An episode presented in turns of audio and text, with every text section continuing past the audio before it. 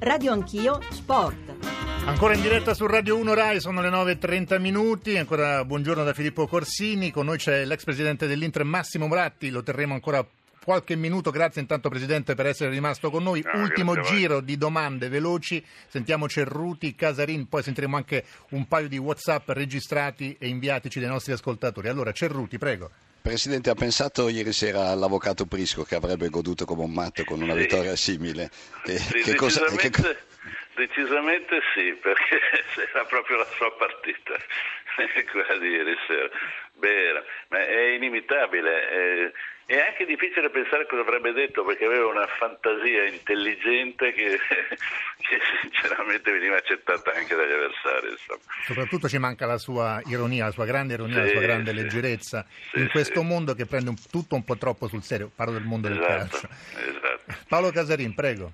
Sì, mm, Presidente, guardando un po' indietro questa Inter da sempre squadra un po', un po' matta, così spirito internazionale nel senso vero, no, mi ricordo ancora i grandi giocatori stranieri che forse eh, diedero proprio questo, questo tono.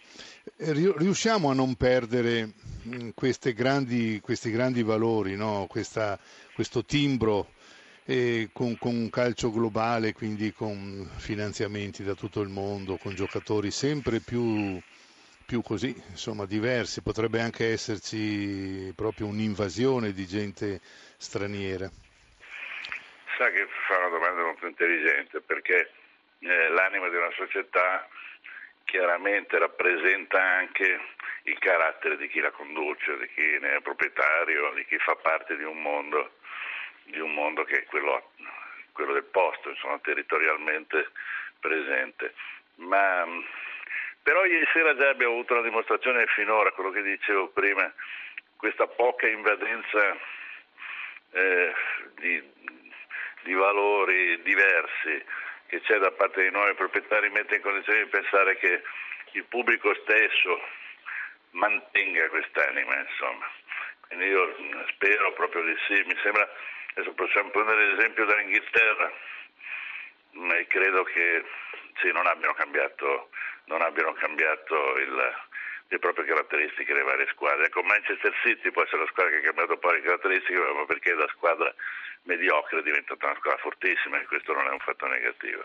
Presidente, le volevo chiedere dal suo punto di vista, uomo di calcio, grande esperienza, eh, imprenditore, eh, insomma ha guidato una società storica importantissima, eh, la, la grande fatica che fanno oggi le nazionali anche più celebrate, guardiamo l'Italia, intanto le vorrei chiedere, secondo lei rischiamo davvero di rimanere fuori dal mondiale? Non pensa poi che al giorno d'oggi siano diventate quasi anacronistiche le nazionali con questo- questa eh, grande quantità di impegni internazionali dei club. Eh, Sì, lì bisogna vedere un po' con il pubblico quanto segue la nazionale e quanto si è appreso proprio dal proprio club.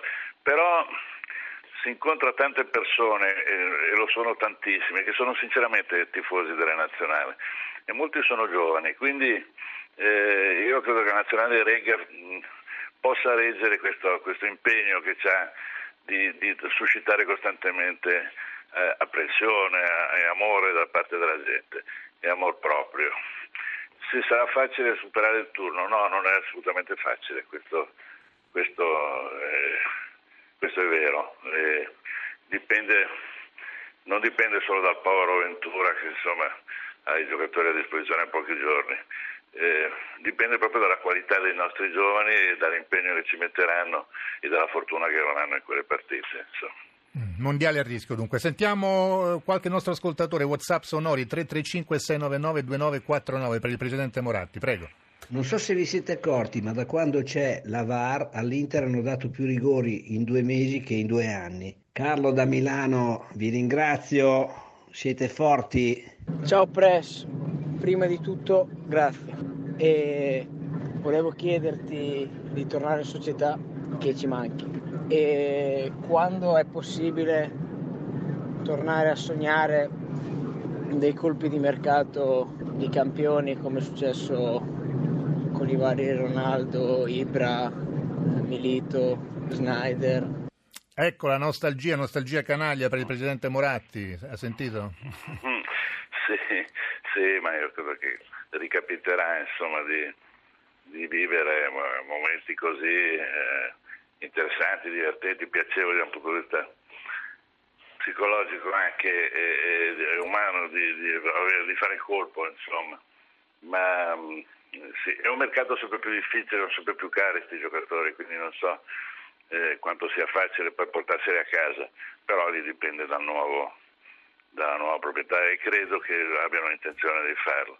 Eh, insomma, intanto godiamoci quello che è successo fino adesso e cerchiamo di, di, di credere nel futuro. Insomma. Presidente, prima di lasciarla, ci dica in conclusione cosa ne pensa del VAR. È una grande innovazione, noi siamo abituati a un altro tipo di calcio, lei per primo, che cosa ne pensa dopo queste prime otto giornate?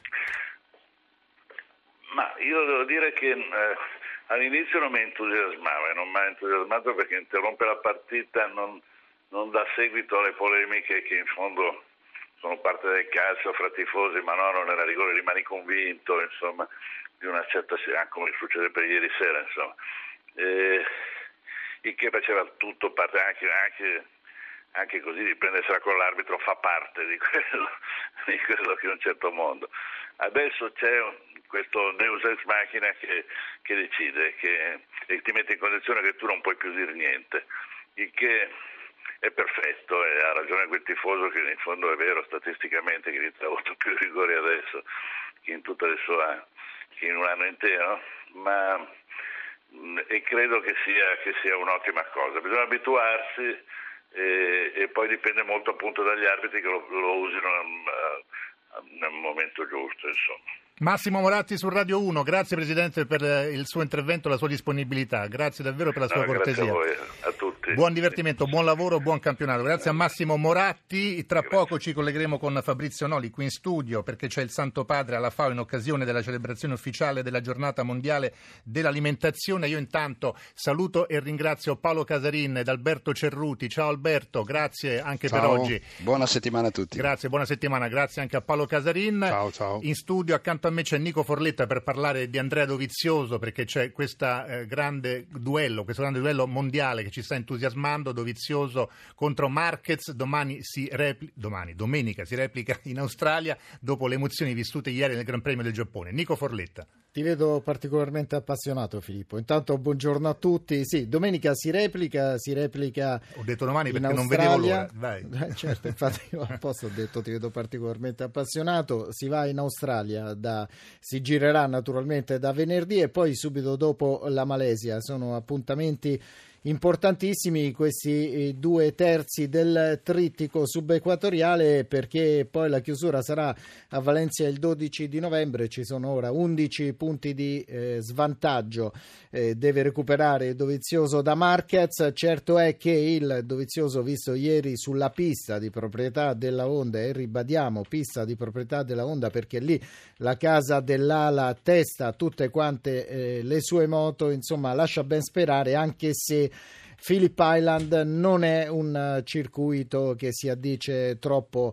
alla Ducati. A Phillip Island ci sono troppe curve in percorrenza veloce, poche staccate dove è fortissimo Dovizioso, dove è fortissima la Ducati. Ieri lo abbiamo visto sul bagnato, ti vedo con lo sguardo un po' perso sulle staccate e sulle curve a percorrenza veloce, però ti dico che a Phillip Island potrebbe in qualche modo eh, Marquez riprevalere su Andrea Dovizioso, ma non è detta l'ultima perché abbiamo visto quest'anno cambia tutto di giorno in giorno, figuriamoci di settimana o di anno in anno, di settimana in settimana. Ma il tuo pronostico qual è? Questi 11 punti sono, sono, un uh, mare incolmabile da percorrere oppure no? Non faccio pronostici. Vabbè, però 11 punti vuol dire grandi 11 emozioni. punti possono essere molti eh. se visti dalla prospettiva di Dovizioso, come potrebbero essere pochi se visti dalla prospettiva di Marquez.